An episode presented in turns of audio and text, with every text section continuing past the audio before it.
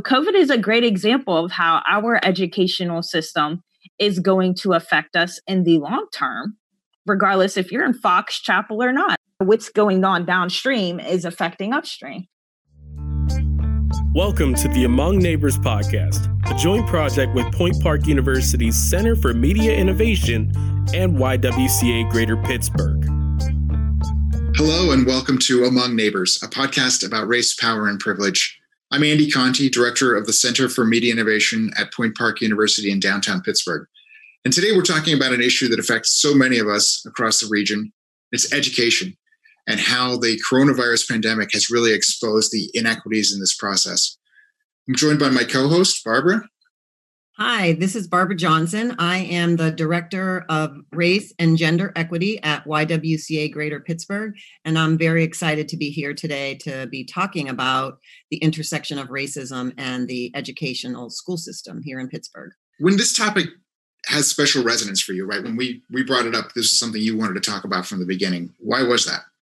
Yeah, um, I think that uh, the people seem to think that there's all of a sudden all these new inequities that are rising up when in fact many of most of these inequities around race existed before covid-19 and especially when we think about all of the intersections that a person who has children has to deal with in terms of um, being at home with their children and working how many children are at home what are the age ranges of the children in terms of what um, level of schooling they need. Do they have access to food? If they're not working, um, if they are working, who's educating their kids? And then just even as a parent, there's an assumption made that parents can do what teachers get trained for four to eight years to do. And so parents are not natural educators of the academic subjects that come in a school system. So I think that the layers of that um, and then access to um, technology is another piece. And maybe you have technology, but then you don't have um, Wi Fi. So I think that the layers around all of that that parents are experiencing, that also Amber spoke very um, well about in her piece, are were there. So they were already there. And so now more people are noticing them. Yeah, I think this is a great a great point, and I'm I'm eager to talk about the technology piece in particular. Um, I just heard a, a story today about Pittsburgh Public Schools and how they've given out technology to all of the you know a thousand students, I think it was, but then they were afraid to deploy all the technology because it, you know the cameras show people in their homes. And and so there are all these hurdles and questions that have to be addressed. Uh, we've done very quickly this spring but we're going to have to do in much more detail as we think about education as we head into the, the fall of 2020 we're joined today by two experts on this issue. And you know barbara you always talk about how people are experts on their own perspective. And I, I, can't think of a better example of this than Amber Thompson, who just wrote in Public Source a first person story about what it's like to be a mother of a child with special needs and trying to navigate this whole process. So, Amber, welcome to uh, Among Neighbors. Thanks, Andy. Thanks, Barbara. Great to have you. Yeah, we're excited to, to hear more about your story. But before we get to that, I wanted to introduce our other guest, and that is uh, Dr. Lori Delale O'Connor, assistant professor of education at the University of Pittsburgh's Center for Urban Education. And Lori, I'm pretty sure I butchered your last name there too. Um, can you? That's totally okay, Andy. It's Delale O'Connor. But Delale you really O'Connor. Close. You were really close. So close, yeah. But uh, close isn't good enough. So I'm glad you, you clarified that. And your research focuses particularly on this issue that we're talking about today this whole issue of fostering equity and justice among young people in urbanized education systems. So eager to get your perspective as well. But let's start out with Amber. Um, Amber, can you talk a little bit about your your first person story and what you were trying to get across to people? Yeah, sure. So um, there was another first person essay that was written about um, this being apocalypse for PPS, and um, the person acknowledged the inequities in the system and asked that we give grace and patience to the district. And um, why I felt compelled to write was because I am a Black parent. Um, I was a single parent. I am no longer, but I have multiple resources and I'm struggling mm. to provide for my own daughter with special needs. And to give more background of me, I do have a master's degree in organization development. So I facilitate and train people um, about uh, how to engage and learn about people as a profession. And I'm struggling.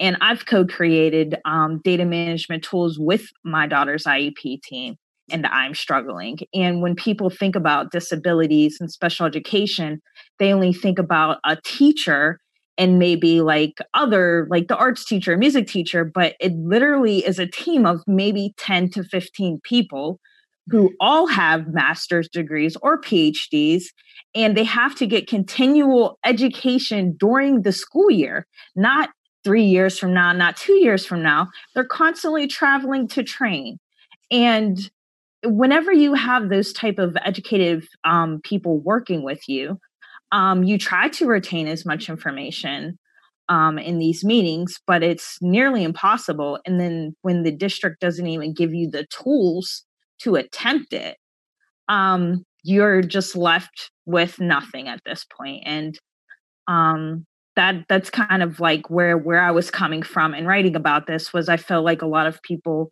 um, who have these issues, their voices aren't being heard, and the people who have the resources, their voices are being heard. Barbara, what do you think about that? And what do you yeah. think about Amber's I essay? I think that that you really nailed it for sure, Amber. Um, especially related to the the ability to have the resources and still um, you know, not be able to do what you're being tasked to do. I mean, I have a couple of younger friends who have children at home, and one of them just said to me, you know, today I just decided that like they're they're both of them are going to win. I, I, just can't like I'm going to work. They can run around, they can break things, they can do whatever they want in the house because I just it's so stressful to be working at home and trying to teach two children at different age groups even when you have the professional capacity to to do the same kind of thing at work it doesn't mean that you can do it all in one room um, you know with multiple people moving around that are you know have different needs. And you're also you know you're the chef you're the caregiver you're the you're everything. So in addition to the job you have and and trying to teach you have everything else that goes along with being parent and as a parent i totally understand that. So yeah i think um, i really appreciate the fact that you added that you're that you have the the um, experience to do that kind of work and even with that it's a struggle. And so that pretty much puts the layer on all the other people who are struggling who may not have the capacity for understanding the educational system like you do. Thank you barbara. Mm-hmm. Yeah lori well let's bring you in lori i mean are you are you surprised by anything that you saw in um, amber's essay or you know the, the feelings that she's articulating about the the inequities she's experiencing in the education system? No, I was not surprised at all. And I was, um, you know, I, I, mentioned whenever we first got on um, to Amber that I was excited to read um, her piece and excited by how deliberately she named race, right? That that was not just, oh, and in addition, this matters, that it, that that was very much centered, right? And, and nothing, I think, surprised me because it's what we've been hearing, certainly since um, everything has been going on with the pandemic. But it's, you know my own research is really focused i mean i'm i'm a mother as well but is really focused on caregivers right mm-hmm. and it's what we've been hearing prior to this right? It's when i'm teaching um, you know the students that i have the privilege of working with at pitt it's what we teach them. I mean it's part of what our school system not education right? And i want to keep those distinct right? Because we educate our kids. I educate my children at home but school systems do a different thing right? And it's part of what public education, public school systems were founded on, right? In particular for Black and Brown families, is that marginalization, is that separation. Um, and that, so it didn't surprise me. I just thought she wrote it beautifully, tied it both to her experience, but also to her knowledge base, right? So that it was clear, like, hey, don't think this is new, right? What, what's new is that I think more people are seeing it. Um, you know, we've I've had the opportunity to listen to some really great, um, you know, podcasts like this one, different webinars, but that have been focused. And one of them I love is focused on, um, you know, under the Blacklight because it's saying this stuff's always been here, right? It's just now, folks, it's coming to the fore for many more people, and so it's getting different a different voice as a re- result of that. But no, I I thought Amber laid it out beautifully, and I don't think a single word in there surprised me. Mm-hmm. Lori, could you? I wonder if could you talk about what makes it a racial issue? Because I think a lot of white people sure. would look at it and say, "Well, this is a social economic issue that poor white people also face inequities." And so, right. can you explain and, that? And I never want to say that other folks do not face inequities. That's that's not true. But I, and I I I would push, and, and I wonder, you know, what Amber would say about this, and Barbara and Andy, what you think. But to me, it's it's not a race issue; it's a racism issue. Mm-hmm. right? It's not because a family is black a family is brown you know that they are experiencing this. It is because you know inter- the intersections between education and healthcare and housing and employment are huge right? I mean so the education system just bears the brunt of all of those other in- inequities. And historically we see the intersection right where you live in, in particular in a segregated city like pittsburgh yep. determines what you have access to in terms of mm-hmm. high quality food. Can you get that food delivered so you don't have to leave your house, right? And that's one additional thing. Can you get access to you know now we're in a again a health moment uh, access to testing do people believe you when you're ill do you know where do you have access to public transportation? All of those things then intersect with education. So when when i'm teaching that's where we start right? We don't start with okay schools. We start with schools being this sort of microcosm of a broader society filled with racial inequities. And and again and not to not even to belabor this point but my, my background's in sociology right? And so we care a lot about that and the intersections of history but our education systems now have been repurposed with goals that weren't their initial goals, right? Part of their initial goals was to make a more common set of folks to erase in both the real spelling of the word and the raced spelling of the word, um, and to deculturize young people. Right, to take them away from their families if their families were black and brown and, immigrants um, who weren't considered white, right? Or their proximity to whiteness was different, uh, to make them more like to standardize, right? And so it's not surprising to me that systems that were designed to do that continue to do it, even though we try to make them do something else. Yeah, that's really. Um, I think it's really interesting to to to constantly remind ourselves of the fact that racism is a, a is a part of our history and that the trajectory continues it just looks different um, in different situations. And so the um, you know the oppression shows up in different ways and uh, but it's always been there. It's been there since the beginning of um, slavery. So hundreds and hundreds of years where it's just changed its look. Absolutely. Yeah and with in regards to pittsburgh public we have so much data that ties the systemic discrimination and the systemic racism back to schools, back to their programming, back to their um, their special programming, not only for di- students with disability but gifted students. Absolutely. Um, so we need to really um, sit down and understand how each of these systems function from the school board out to the community and the decisions they're making that are affecting our neighborhoods. We need to understand our administration and you know how their hierarchical top-down process probably does not um, allow these schools to um, function for their neighborhoods, not just for PPS, but specifically for their neighborhoods.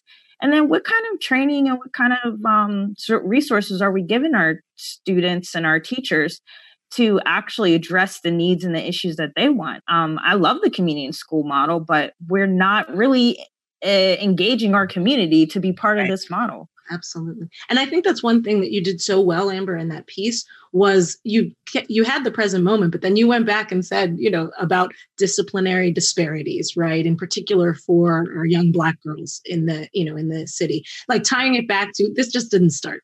This this isn't new yes. right? This is just a different manifestation and I, I, just thought you did that so so well. But to say like yeah this is just another example or another moment where we're seeing where this seeing these disparities yeah thank are you there, i'm curious are there um, models out there that are doing it well? Like i was really when i read your article amber it just was and i have been hearing this from people but it was mind boggling to me. My kids are older but that the entire pittsburgh public school system could just be so off like it was just it's just and i my boss has kids in the public school system. Some of my colleagues have kids in the public school system. Hands down they're all saying the same thing like they just like disappeared into into cyberspace and nobody knows anything. And i was like wow. So i'm just curious like are you aware of any um, school systems or cities or anybody who's doing it right and getting it right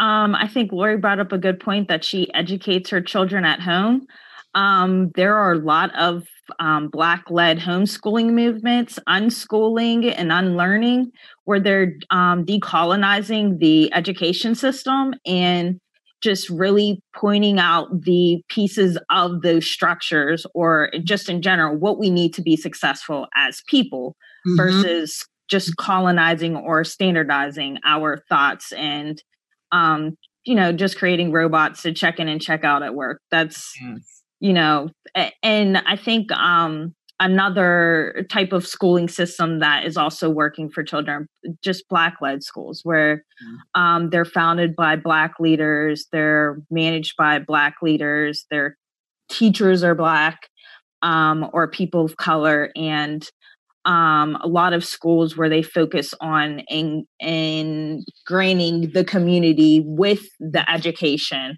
um, are very successful. Uh, I think LeBron James School is what year one now.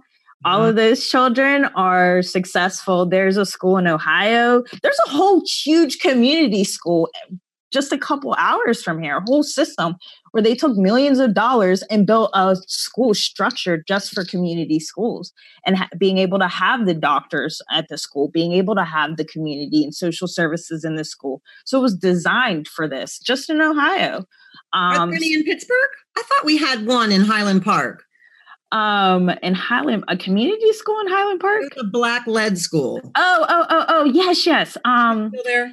Uh, it is it's not in Highland Park anymore. I believe it moved oh. to Larimer or Lincoln. Oh, okay. Um, they've moved to a different building, but that that and that is a great school too because they are they don't have a suspension policy. They do try to retain children. Um, some private schools have a hard time retaining children with behaviors That's and right. disabilities. You in your article, which is yeah. interesting, right? Yeah. So choices yeah so it's uh, i feel like that school is a good example of being able to um, still take children who have quote unquote behavior issues and the um, general education in the public schools um, but there's still limitations to that program too. So there, there are people doing it and there's large school districts doing it just none in um, none in our inner cities in Pennsylvania. Yeah. One of the things, though, that I heard Amber say, if it's okay that I um, say, but build on that, was you said that are working for children and families, as mm-hmm. opposed to a lot of the, and, and you brought this up too, I think, at the end of your piece, as opposed to the metrics that are usually used for school success, right? So testing, and you know, you mentioned this idea of the sort of colonized model of education, right? And so I wouldn't say it's you know, a good thing, right? Because of all the reasons you talked about, like, you know, parents are at home. Many parents actually can't be at home. They're essential workers. You know, there's this challenge. But for many students, particularly Black and Brown students, not being in a space, you know, in a classroom where they're not learning about themselves, their community is not valued, their family is not integrated, like, that shift away is a re- can be a good thing right can be a very positive thing for the for the folks who are able to engage that it's mm-hmm. just that even thinking about engaging that right it's i mean i think mm-hmm. the points barbara made at the beginning you know and that you also made amber about teachers being trained and and developing curricula and all of that stuff and that's really hard right i was a high school teacher before i did anything else and you know even having that background my two kids at home i'm like I can't develop a curriculum and for two different, you know, for a seventh grader and a first grader, and also, right, continue with my own job and also try to feed you all and also right so it's it's all of that as well right yeah. but yes. but it is i think that the points that you make even for districts that are that we're already struggling right and financially and in other places it's also how are they engaging their families and their communities mm-hmm. right like so if you're now expecting me to take on the, the role as teacher I'd like some respect in the materials that you're sending. I'd like some flexibility, right? What needs to be turned in? What can be valued, right? So I'm we're doing a lot of storytelling in our house. That's important. I know that's important. And so how do you count? How does that quote unquote count? Right. And how do you act? We often hear parents as partners or caregivers as partners. How, how do you treat me like a partner? Not just tell me what works for you school or school district. And I, and I think to that point, we're seeing also a lot of community organizations filling those gaps, right? Coming up with curricula, um, and even and very much in Pittsburgh, right? Or feeding families, or doing that. And, and again, it's hey, why don't we do a better job of incorporating them in into schooling regularly, not just when we we quote unquote need them right? So that to me i think is these are organizations whether they're churches whether they're you know community um, um, community outreach centers those things that that families already attend and trust. And the kids kind of want to go to. Again we have that other issue that lots of kids don't even want to go to school. So yeah. you know and so i that's where i'm seeing i think maybe some exciting possibilities right? Mm-hmm. that that is how do we connect? And as we're all moving into summer and thinking about oh no like what you know there's there's no camp, right? And so, what are these online opportunities? Again? Because lots of or distanced opportunities or even just materials right that are that are coming out um, from again organizations from artists from folks who are thinking about education but maybe not thinking about you know we don't have testing this year. I for one am pretty happy about that.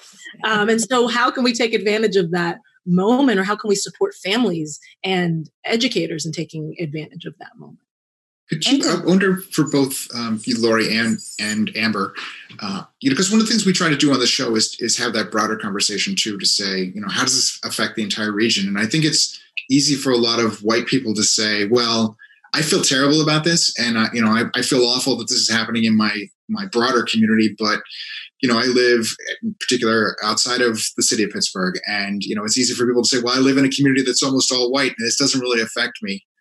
But as we try to talk about in here, these are the kinds of things that affect all of us because they they affect our entire community and they they really get to the core of what it means to be a, a member of society. And so, could you talk about that from a perspective of you know what it means to white families um, who may not see this inequity um, or who didn't see it before but maybe are noticing it now if they, they saw amber's column.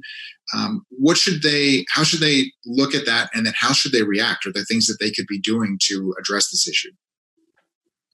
Um it's a very interesting question um andy because i try not to talk over people when i engage in this conversation because the only language I have to talk about this is in regards to systems.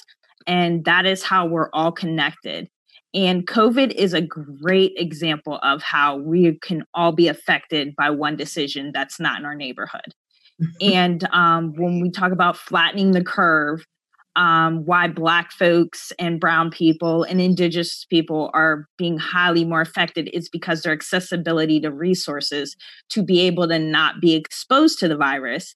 But because we are exposed to the virus, we still have to engage in in be essential workers in our community where white folks think they're not being affected. um, so, COVID is a great example of how our educational system is going to affect us in the long term, regardless if you're in Fox Chapel or not. I just did an interview with a student in Fox Chapel where their um, history classes talking about um, the socioeconomic impacts um, on them in Fox Chapel from the city. So, how are we, uh, what's going on downstream is affecting upstream. So um, the only way I can answer that is understanding the um, the oppressive systems that affect all of us, regardless if you're in that system or not um the the trickle downness of it does happen and covid is a great example.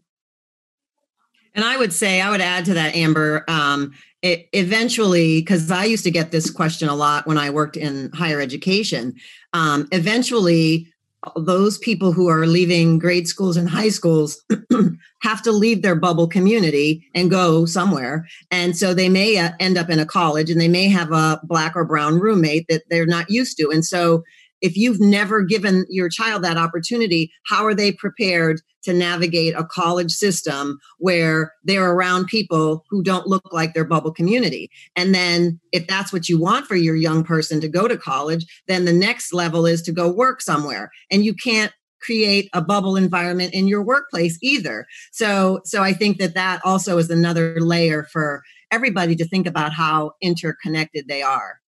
Yeah. And not talk about it in the sense of fear too, because right. white folks will not be the majority moving soon. So let's let's f- figure out to have this conversation where it's a positive to understand other people. Mm-hmm. Yep. Yeah, I think you yeah. both say it really well in terms, especially in at the point that Amber made about systems, right? This, I don't think that we have had a moment where you can see this connection so starkly, right? I mean, it is just because we're seeing, you know, again, Black, Brown, Indigenous folks being way more highly impacted, but it's not, I mean, even from things to who is you know who are your essential workers? Who is in your space that you are now going to you don't you're not even friends. You you are going to the grocery store yeah you are you know yeah. all of those all of those things and we are it is very much a you know you can't you can't um, stop that from happening or you can't insulate yourself yeah. from it happening to you and so that education I, I mean i'd like to say from the onset you know ideally people would care about this regardless right, but, right. but now it's impacting your daily life it's impacting you can't go on vacation now. Like there are all these different things, you know, you can't you can go anywhere. Um, and so those elements, right, if we are not supporting each other, if we're not working to understand and dismantle, you know, those systems, then that ultimately now is is coming back to you wherever you you are in the system right you mm-hmm. can't exactly. I mean, you know and i think that becomes a huge part of it i also see again from from maybe an idealist perspective, there are all of these amazing opportunities. Again, your home um, to engage with artists online, to engage with educators online, to engage with where they're talking about this in ways that is accessible. Yes. You know, no matter what you know already, yes. right? It is mm-hmm. accessible to young kids, and say, "Hey, let's let's check this out." Huh this isn't something that that we have maybe familiarity with or this is something i want to know more about or you know from our perspective my kids have a whole new social studies curriculum. I mentioned i taught high school i taught high school social studies. And so i'm like oh no i know what you're reading Mm-mm. so they're reading they you know my oldest read stamped right? Um ibram kendi's um, text with jason reynolds. And again there are these hey can we see this as an opportunity? Mm-hmm. um, to not not just educate the way we had been but to say what are what are these spaces? And then maybe come fall or whenever young people are back who knows right? This might be a text to suggest right to your to your local school board to you know to your book club to the educators you work with Lori, I'd like to ask. Sorry, Conti, I'm just going to get this out. um, I'd like to ask if there's any way that we can even advocate as parents or in a community to say no more testing. Because if we can get rid of it right now, it wasn't necessary. It wasn't. Well, right. we know it wasn't needed, right. but you no, proved your think, point. And I think that's a huge you know and i think this is the other part where we're seeing and again you know you you mentioned the the specifically race connected you know disparities but i think so many families are seeing you know education is literally now in our living room right? Formalized education or our kitchen or wherever. Um, and i think lots of families are seeing how it's not working um, mm-hmm. you know for their for their kids and again for various reasons and it's it's now front and center and so i think we already knew that testing challenged a lot of young people and even the kids who were doing well with it it's really in a lot of ways sort of dominating their learning right? I know lots of teachers who don't like having to teach the way they have to teach connected to the test, even in school districts that are faring very well on those tests, right? They'd rather be doing mm-hmm. something else, right? And and I think that that to me it becomes how do we think about advocating not just as as parents or caregivers or communities but also as like getting educators more on that side right? And what what does that how does that matter? And i also think again the more we're online or even in these hybrid models you're not going to be able to test. I mean we're seeing and i think we need to be lifting up the failure of you know things like again these are in among the most privileged like ap tests went online. And i know some folks were like oh it went smoothly and others who were like that was a mess. I do not want my young my, my children doing that. And so then we start to see well hang on if you with your fast wi-fi and access to you know all the ap classes that exist are struggling with this what does that mean for young kids who you know have been engaging on their phones um, rather than a, a, their own dedicated laptop in a quiet space, like all of those things. And mm-hmm. so I mm-hmm. think I, I, you know, in in in education, when we think of critical race theory, we think of interest convergence. And I think that's what we're seeing right here, right? It's an interest mm-hmm. convergence that things happen when it's not just Black, Brown, Indigenous folks, but when there's an interest for white in particular middle and upper, upper class parents right? So we're seeing that in interest convergence. I think we've seen it before right? Like i know new york state has experienced that opt out movement a lot in a lot bigger way than we have. And you're seeing folks that are you know again that interest convergence why don't you want your child doing those tests? And so I, i'm to me it's how do hmm. we push the momentum of that interest convergence it's such a, I think it's a, it's a great point. I hate to cut off the conversation. We need to Sorry. put a cap on it somewhere. And I, I think oh, that whole on. idea of interest, interest convergence is a great idea. And I'm, I, we might even, uh, Barbara, we might want to re- rethink the name of our show. I think uh, that's a good name, interest convergence. I like that too. Oh, wow. that, really says it. So uh, thanks to both of our guests for joining us today. Uh, Amber Thompson wrote a first person essay for Public Source about her experience as a mother of a child with special needs and navigating the public school system. So thank you, Amber, for being here today. Thank you, Andy. Thank you, Barbara. Yeah. And Dr. Lori Delale O'Connor teaches education at the University of Pittsburgh Center for Urban Education. And thank you so much for your work and for your insights today, Lori. Oh, thank you, Andy, and thank you, Barbara. And I'm so glad I got to meet Amber as well. This is yes. great, great conversation. Right. yeah, it's nice when you can always bring people together. So that that's great. Uh, Barbara, what did you think about the discussion today? And, and in terms of the the broader thing that we're always thinking about, this issue of, of, race, power, and privilege, and you know, cutting across the racial lines in Pittsburgh and the broader southwestern Pennsylvania community.